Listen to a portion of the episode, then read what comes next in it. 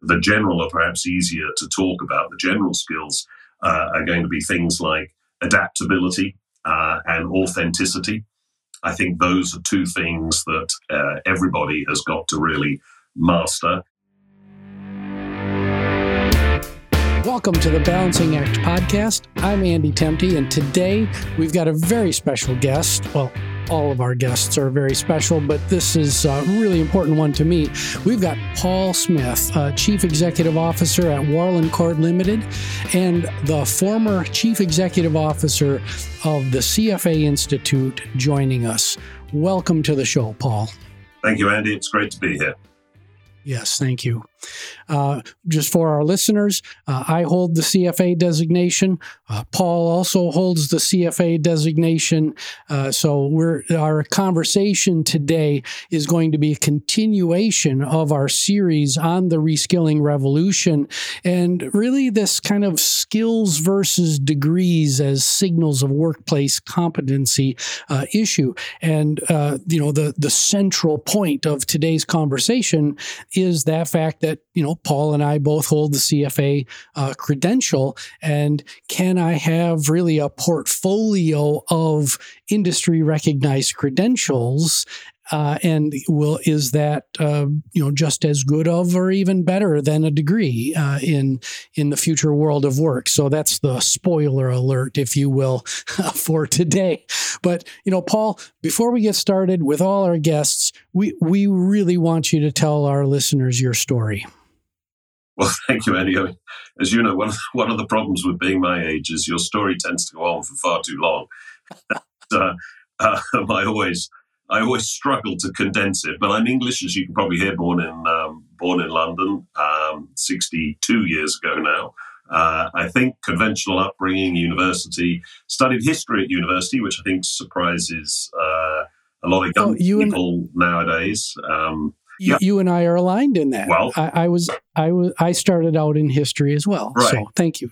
So, uh, but obviously left university, had, had no idea what to do with a history degree. So uh, uh, I became a, a, a UK accountant um, first, worked for Price Waterhouse for four years, and then moved from there uh, to my first overseas posting. I joined an asset management business in Paris, in France, um, that uh, I worked for as a fund manager for four years. Um, I all sorts of things happened. I actually was lucky enough to become the managing director of that in around 1988, moved the business back to London, run that very happily for seven years. And that was a sort of a, a private wealth management business, but very much in the alternative investment um, uh, world. Um, so accountancy to fund management. Uh, I left there in 95, went out to Asia in uh, 96, and went into banking as really as a, a, service provider to asset managers, as a, a, custodian, fund administrator, loan officer, really to investment funds, and did that very happily for 11 years. Ran that business through until 2004 globally, um, when we sold it to HSBC. Part of the lock in, I was very lucky to have a couple of years in the US working for HSBC. Um, took my money off the table when my handcuffs came off, went back to Hong Kong, set up my own fund management business then, uh, which I ran for uh, semi successfully for about six years, uh, and eventually sold that to some Chinese interests and then joined CFA. Uh, Institute in 2012, and as you said in your introduction, uh, ended up running that from 2015 to the end of 2019 since then, I, I, I, inhabit this sort of the world of uh, what's called, I believe, portfolio world, where I do a whole variety of things. I have non executive directorships. Uh, I work pro bono for a few foundations and for some government agencies. Uh, and I also look after a number of private equity interests that I've accumulated over the years. So I divide my time between those three activities. Uh, I still live in Hong Kong, uh, although at the moment I'm talking to you from uh, from England um, because of COVID, really. I'm a COVID employee from Hong Kong, like so many people are at the moment. But looking forward to going back home. Uh, hopefully, the news is slightly more encouraging uh, there. Uh, and uh, I'm looking forward to going back and picking up the threads of my life when this pandemic is finally declared over. Yeah. So, can uh, can can I, I want to go back to uh, this transition from history major yeah. to to accountant. Um, there, you know, there are a lot of people uh, that you know they they they walk into the to the liberal arts and uh, you know the liberal arts has somehow become a bad word yep. uh, i i really don't think that uh, that it is it it has a branding issue of course but um, you know, if you could just dial in just for a moment on how you got the how between history major to uh, to accountant. Was there an apprenticeship program yeah. that you went through to get there? Yeah. No, that's a that's a great question. And yes, exactly that. Um, you in in the UK at the time, uh, and in most other countries, there is an apprenticeship program. You go in and do effectively three years indentured servitude to um, uh, to an accountancy firm uh, it's not that bad, in fact, but uh, you do three years. Uh, and during that three year period, you also sit exams every year. Uh, and so the, the, the, the, combination of having the practical skill of actually working a job for three years, plus the academic skill of passing the various accountancy stages as you go through that route, means that after uh, three years, you, you, you emerge the other end as a fully qualified accountant. Um, that's the route. Every country has slightly different rules, but more or less that's the way it goes. Except for the United States. I mean, it, it, the real answer to your question, it was an excellent way of migrating from the liberal arts into the business world because it was a very, it was very similar to being at university. In fact, you joined with a cohort. Uh, there was training. Uh, it was a big company. PricewaterhouseCoopers is, is the company yeah. that I, I joined. So they put an awful lot into you as a, a young person, 21 year old person. They gave you three years of really, really good training. You saw a whole bunch of businesses. So you weren't just confined to financial services, which is where I ended up. Uh, I did dipping of oil tanks. I did uh, supermarkets. I did all sorts of publishing companies, all sorts of different things uh, and uh, exposure to to different facets of businesses as well. So it was, it was a fabulous business training, really. Plus, you you you had a cohort of people your age who you knocked around with, and and it it really was a very easy way of joining the workforce and finding your feet. You know, what does anyone know at 21? Really, I certainly knew absolutely nothing. So I was uh, uh, I was very grateful for that um, introduction to the world of work. Yeah. So two things uh, from that. Number one, uh, what what year was that again? That was, that was 1984. Oh, sorry, okay. 1980. 1980, I joined. Okay, okay. So for our listeners, uh, and uh, you know, our listeners around the are around the world, uh, but many of them are here in the United States. And the story that you just told is not a familiar story here in the United States. Uh, apprenticeship programs are, uh, as you would know from your time at CFA Institute, are they are not the norm uh, here as they as they are in other countries. And so I just want our listeners to you know hear that story. And that was back in 1980 that uh, that Paul went went through that uh, that journey. And on the, in this series, we're talking a lot about uh, you know these alternative pathways into the world of work, and especially working to learn uh, in lieu of. Uh, learning to work, which is the normal model in the United States. You go to college for five or four or five or six years, and then ta-da, job market, here I am. Um, you know, and there's there, those well defined paths into the workplace, especially the professional, uh, the business professional workplace. Uh, we we've got a lot of work to do, and I just want want our listeners to be thinking that this was happening back in 1980. So this is a well worn path. Folks know how to do it, and you know why we're why we're not doing more of it in the United States is kind of a head scratcher. It, it, wasn't even just you as a student that knew it. Obviously, the, the other element to it, Andy, is that the companies would go and find you on campus. Yeah. Basically, so there was what we called in the UK a milk round, basically, where companies came to cam- uh, to, to, campus to um, show you what they did, um, and then obviously to take CVs and to screen you and to give you interviews. So it was a it was very much a sort of a um, uh, um, uh, you know sort of a uh, an old school Tinder dating uh, activity, really, in in terms of the way that it operated, and uh, um, it was, um, you know, it was, it was, I think, successful. Like, like all of these things, it it sort of kind of, and I know you have this problem in the states. The challenge with it is that companies tend to go back to the same universities. Yep. So actually, to to a certain extent, the die was cast depending on the school that you went to, the university that you went to, because then different companies would go and show themselves to you at that university.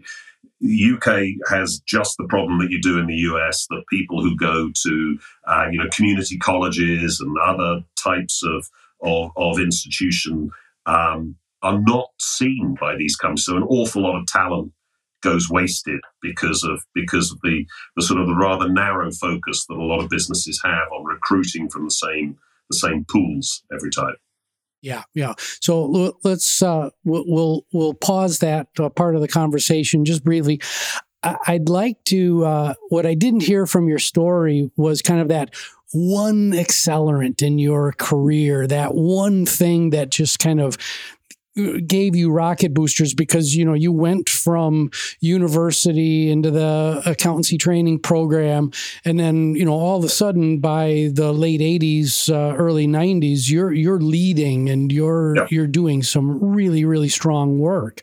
Uh, what was that one if you can put your finger on it? Uh, yeah I, I, think i can. I mean really it was uh, and it's very germane to today's world. It was a crisis. Um, you know the old Rahm Emanuel joke is is the right one. You know, never waste a crisis, basically. And um, what happened in my life was uh, October 1987. Very difficult for people to remember. I mean, these things go in cycles. October 87 was was uh, a huge stock market crash. Started in Wall Street and right. reverberated around the world.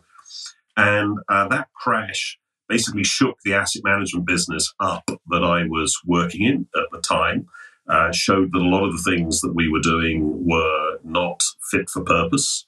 Um, I uh, was fortunate enough to be working at the time with my boss on a variety of initiatives in the sort of the um, the fund of fund world, the the outsourcing a lot of what we did to third party managers, particularly alternative investment managers, and it was through that work that I was able to convince uh, the shareholders of the business that that was really the direction that we should take the company in. And um, you know, the crisis had been such a shock to our business that even though I was at the time um, 28 years of age, they didn't really have any hesitation in saying, "Right, you know, Paul, you go run with it." Ready. Um, so uh, luck definitely uh, plays a big part in everything in everybody's life. I think being in the right place at the right time, uh, and then having uh, a little bit about you that allows you to shape those crises to your own advantage, to kind of see through them, to to think about what's going to happen next and, and how you can maximize your advantage. And, you know, going back to the liberal arts conversation, Andy, I like to think that those are the things that liberal arts students, that sort of forward thinking, being able to see your way through a little bit of chaos and and and realize that you know life is going to achieve an equilibrium at some point, but it isn't going to be the one that was pre-crisis defined, and, and try and pick your way through that is is uh, I, I, guess was was something of an achievement. I don't want to overegg that. I was only 28, and you know, a lot of it yeah. was luck. Yeah, but but you uh, you you were you were there, uh, and this is about the same time that Carl Schweser and I got together. Right. And you know, I again, n- not exactly the same story, but uh, but the confidence that you must have had, the the belief in yourself to to raise your hand and say, yeah, I, I, I, can I can do this at, at, at 28 is uh, is quite is quite extraordinary, and I do believe that uh, that the the liberal arts, uh, you know, some form of broad uh, broad based knowledge uh, training uh, helps develop that confidence that to to be able to say, yeah, I'm I'm going to raise I'm going to raise my hand and and and step into the breach here. Yeah, I, I, agree with that. I think I think what liberal arts tend to do is to is to teach to keep your head up and to sort of scan the horizon a little bit that that you know, nothing is ever quite what it seems. Uh, everything is always changing. Um, human agency has a part to play. Uh, I mean, all of those things are, are, are sort of um, second nature to to someone who's on that side of things. And and life doesn't work in a straight line. It's not mechanistic. And I guess if you if you have a different type of a mindset, I think chaos and disruption can sometimes affect you more deeply than um, someone who has a different sort of training and a different a, a, a different perspective on on change. Really. Right, right. Well, we we could uh, get into a half hour conversation on change, but we're, yeah. So, but but but let's get into the reskilling revolution. So, uh, World Economic Forum very large geopolitical organization, uh, working with uh, PwC, by the way, on the reskilling revolution. Right. PwC is like front and center in this. Uh, they estimate that up to a billion people need to be reskilled over the next decade, um, and not just upskilled, but reskilled. Uh, you know, as you think back at your experience at CFA Institute, your time at Warlen Court, and your previous experience, you know, is this reskilling revolution, this need to focus on uh, skills and reskilling a billion people, is that real uh, or or hype or a combination of both? Well, I think inevitably it's a it's a combination of both. and what a setup! You know, I guess guys like you and I, um, we remember the world before computers. Um, you know, when I went yes. to work in 1980, there weren't any computers. The first desktop I saw, you know, because I was outside of the US, so we were a few years behind, was 1984. Was the end of 1984. Was the first computer I saw. So I kind of think, you know, isn't reskilling something that we're always doing? We're moving from pens to computers. Uh, um, uh, computers to coding skills, perhaps in terms of the way that you know, uh, as the PC came in, coding was accessed. Then you go to artificial intelligence, and now we're in the middle of the sort of the digital blockchain revolution. Um, change is the only constant in life, as I always try and remind anybody who, who has worked for me. Uh, and um, yeah, you can say that maybe the pace of change is is is speeding up, but then the pace of change again is always speeding up. That's you know I always I always think about my grandfather who was born in 1895 uh, and died just after a man landed on the moon. And, uh, you know, you think he went from horse drawn to um, space travel in his short lifetime, 70 odd years right. of his lifetime. So that's that's change. Um, but it's it's it's constantly accelerating. It's constantly moving. You always have to learn new skills.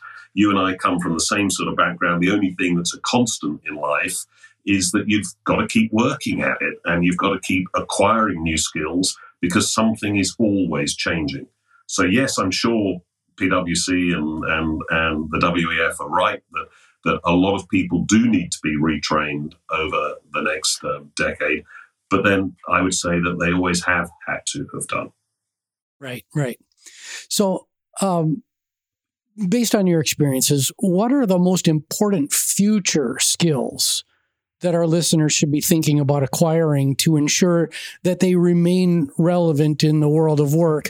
Now, you're here as uh, as a preeminent finance uh, professional, but you know, take that on uh, irrespective of of industry uh, focus, just kind of across all industries. Yeah, well, I think I, I, think they obviously fall into the technical, which is to some extent industry specific and the general. And I think the, the, the general are perhaps easier to talk about. The general skills uh, are going to be things like adaptability uh, and authenticity. I think those are two things that uh, everybody has got to really master. Why authenticity? Because everything that you do is is now subject to scrutiny and to analysis, and you have to be comfortable with that. And I don't think you can be comfortable with that unless you're authentic. Adaptability, because as we just finished saying, the world uh, is is changing um, at an ever faster pace. Uh, and in some surprising ways. I mean, the, the, the, the, the joke is that black swans now seem to be coming along every five or six years. And I do think that's uh, you know, that is something that, that when one looks back over the last 15 or 20 years, uh, it's true that there are uh, uh shocking events, whether at an economic or at a macro uh, political uh, level, that are, are shaking things up. So I think adaptability, authenticity are absolutely key. Coming back down into um, the skills that um, that I think everybody needs, computer coding skills. Uh, I think I find it amazing that we're still not teaching that at primary school. Um, blockchain, um, um, moving on from there, I think is going to be with us for a long time. And obviously, digital skills, whether that's digital marketing, which I think is going to be um, uh, or is already a game changer, but it would be in those areas that I think the the uh, the the curriculum of the future needs to be driving us much more towards the acquisition of those types of skills rather than um, uh, uh, some of the things that we've taught in, in school over the years. Right, right. So now if if you're if let's dial into the world of finance which both of us grew up in uh, you know what's one skill that you would tell everyone in the field uh, to invest time in developing um, i think you have to you have to have two to three computer coding languages So that would be In, that would, as a finance profession, a professional. You've got very little chance uh, of even getting into the profession at the pointy end unless you've got coding skills. Right? Wow. Well, you you you heard it here first, because because that is not first because I I think that's been the case for five or six years now.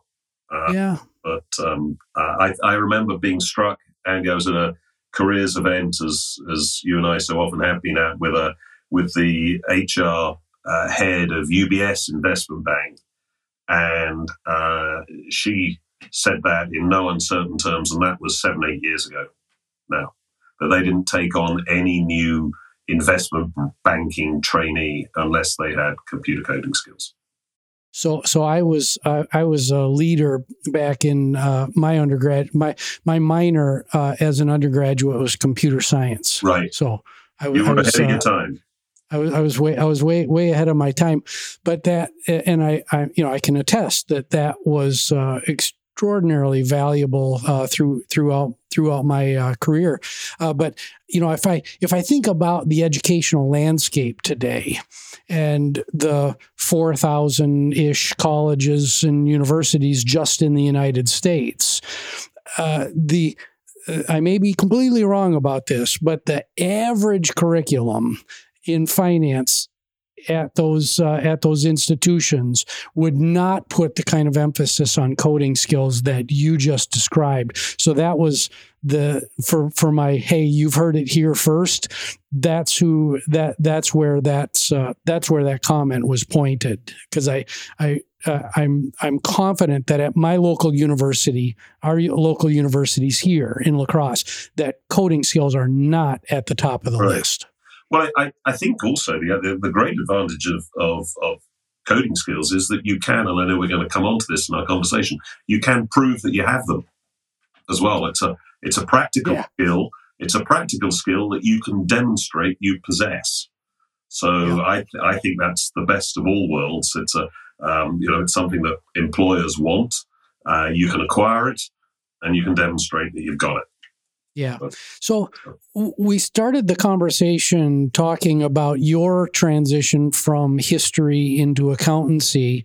Uh, and, uh, you know, that was from university into major, major corporation. The hypothesis that World Economic Forum and I, I also hold is that colleges and universities are just don't have the volume and the throughput uh, to be retraining and reskilling a billion people globally over the next eight, eight to 10 years. So there have to be, become alternative pathways into the world of work. At least in the United States, uh, degrees are far too expensive. You alluded to yep. the elitist uh, nature, if you will, of the existing pathways from colleges uh, into the world of work that people uh, of disadvantaged backgrounds are not uh, you know able to get into those rushing streams that that exist so uh, is the world of finance uh, and and then generally, but is the world of finance ready for alternative pathways in, into the into the world of work? Those skill portfolios. I here here's what I know, and here's what I can do. Uh, please hire me. I, I but I don't have a degree. Yeah. Um, to a very limited extent, I would say. Unfortunately, I wish I could be more positive about that. Uh, I mean, the world of finance at the margin does take people uh, who exhibit extraordinary abilities in certain areas that might pay dividends in, say, something like investment management. Uh, and the world of finance certainly talks a lot about alternative career pathways, but I don't think it does uh, a huge amount about it. Uh, you know, going back to your point about um, students from disadvantaged backgrounds who who don't go to Ivy League colleges or or, or uh, the group down from the Ivy League. Um, most uh, uh, mainstream finance institutions still do the first screen on what degree have you done and what university have you been to, basically, yeah. in my experience. And, and that is um, I, I, agree with your hypothesis, by the way, but uh, my experience is that finance is a very conservative um, profession, um, and uh, that's kind of its its its it struggles to adapt and to change. And I think you know we see that in terms of you know most most of the people at the top of um, finance uh, industries are white middle class males. Basically, yep. that's that's pretty much um, the same today as it's been uh, over the last 30 or 40 years. Yeah, you know, and those those white middle class males, they they they uh, scratch their heads and go, well, "Why why isn't the field more diverse? how how do we drive our di- di- diversity yeah. I- initiatives?" And that's one of the biggest uh, roadblocks that's that's uh, that's standing in the way. Yeah, and it's a huge problem. And obviously, we all uh, recruit. We all have that human bias to recruit people who uh, not just look like us, but have the same sort of background that we do. And so it's a it's a really tough thing to break out of. And uh, over the years, I've become a great believer in quotas. I know that's a very controversial thing to say, but deliberative policies where you you just have to say that you know 20% of your graduate intake are going to come from certain backgrounds and from certain schools, and and you're just going to do it because I think if you leave it to um, a sort of a not to chance, but if you leave it to preference, if you like, we're never going to break out of the, um, uh, uh, the, the, the cycle that we're in at the moment. So um, over the years, I, am afraid I've come down to, you know, you, you affirmative action of one sort or another because I, I, I see no change, no appreciable change in the finance industry.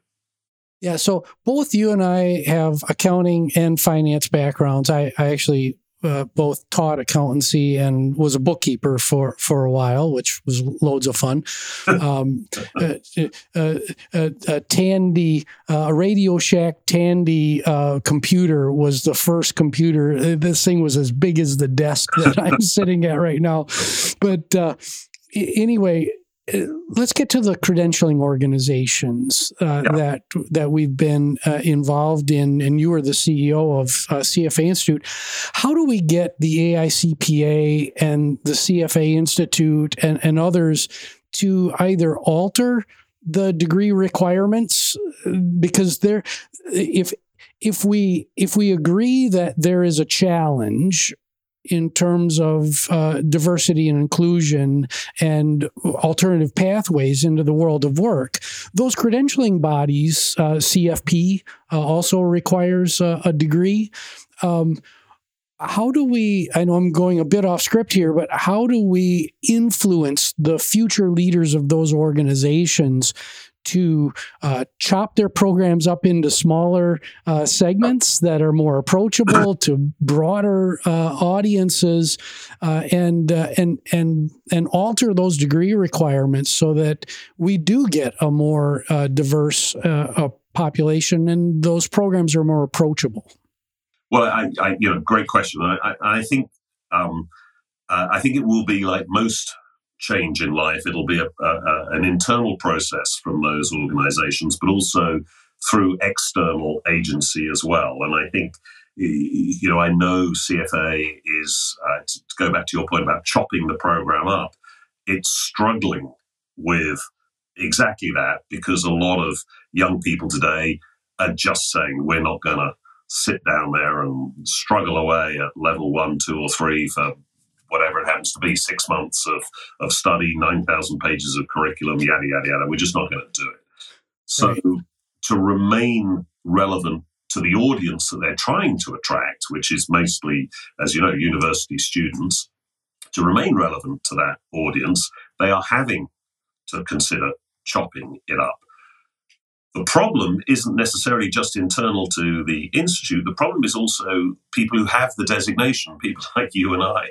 you know, we are we are so determined to jealously guard the the uh, the credential that we fought so hard to attain that we've kind of pulled the drawbridge up behind us all the time. And mm-hmm. uh, I think uh, so. I think what do we need to do? It's a hearts and minds campaign not just within the Institute, because actually I think you'll find that the Institute is relatively um, uh, psychologically ready for what you're saying.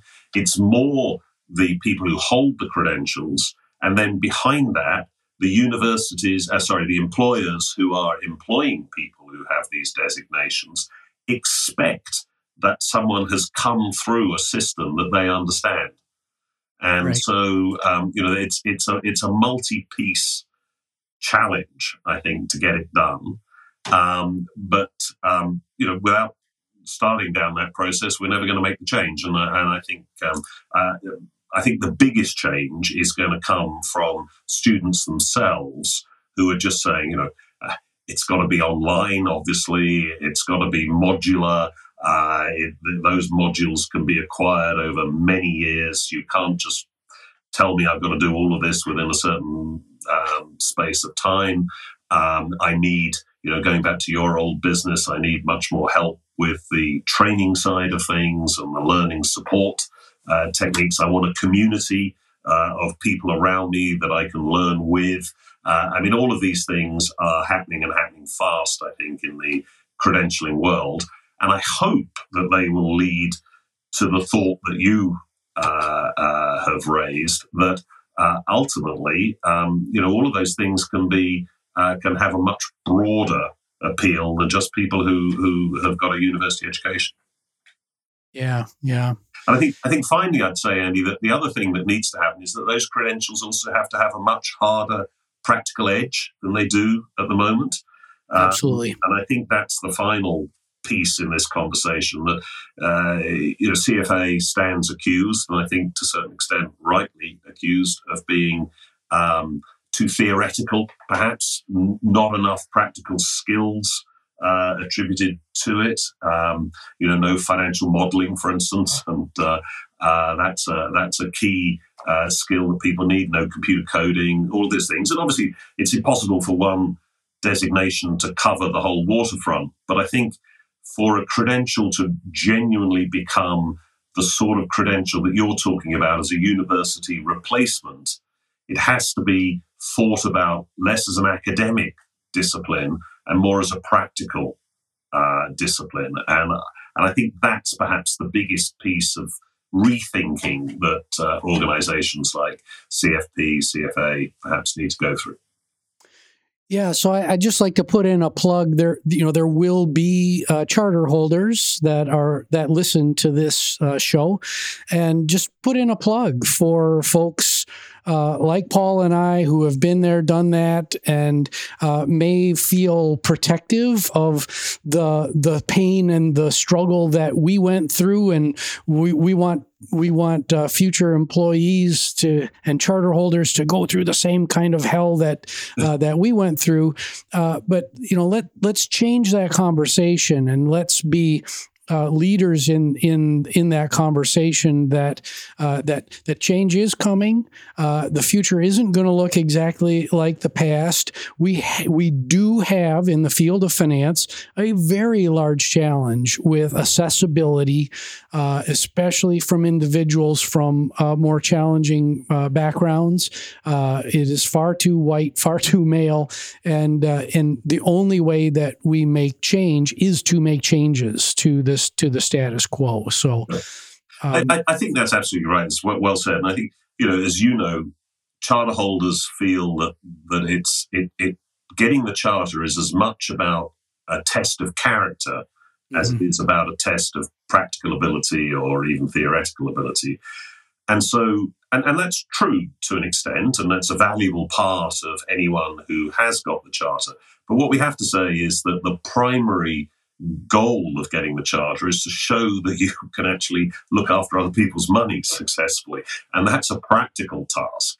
Um, let's test those other elements of it your your resilience your capacity for hard work um, all of those things can be tested in a different fashion your ability to work under pressure and all those things can can be tested elsewhere um, the primary goal of the charter is to deliver um, uh, job ready investment professionals. And I think that's that's the connecting thought really with with with your comments. Andy. Yes, experiential is the future. So we're coming up on the our, our show time here. Uh, I, have got one more question for you. Uh, you know, there'll be finance and investments professionals uh, listening to this, and prospective uh, finance professionals. What's one piece of advice that you haven't already given uh, to someone who's just entering the field to help them find their accelerant and their rocket boosters? I, what I always, I always, I hate that question because it's one to answer. But but the way I always try to do it is, to say to people that that you know it's not where you start that counts; it's where you finish. And um, life is an increasingly long race, God willing. That you'll you'll you'll be in the world of work. I know most of us want to be on the beach by the time we're 30, sipping Mai Tais and, um, and, and having a good time. But the reality is, you go to work as I did at the age of 20 and at the age of 62, I'm still. I'm still swinging the bat. So, uh, you know, it's a long career, and um, I'm looking forward to another 10 to 15 years um, plying it. So, so you know, there's no rush. Take your time. Remember that over the next 50 years, the world of work is going to change dramatically. You'll be telling the stories that I'm telling now that you know you you you I came in before computers and now we live in blockchain and artificial intelligence and all of those things. I cannot imagine what the world of work is going to look like in 50 years time. I do know it's going to be hugely different to today. So remember you've got to get going. So start somewhere but if you work hard and you keep yourself open to new learnings at every stage of your career, you'll finish in a place that you wouldn't have believed you were capable of. And I think that's the most important lesson and piece of advice that I always give young people is, is don't get ahead of your skis. You know, remember that it's an awfully long race and, um, you know, start as a junior, learn your craft, work your way up, keep learning, and you'll be fine. Awesome, awesome advice. Well, Paul, thank you, thank you so much for joining us today. Uh, uh, my usual outro. I'm Andy Temte. This is the Balancing Act podcast. Uh, you can find all things uh, uh, on andrewtemte.com. You can find the podcast on your favorite uh, podcasting services. We've got the Saturday Morning Muse. I've got the, the book Balancing Act. And Paul, thank you again so much for being here. Have a great day. Great pleasure, Andy.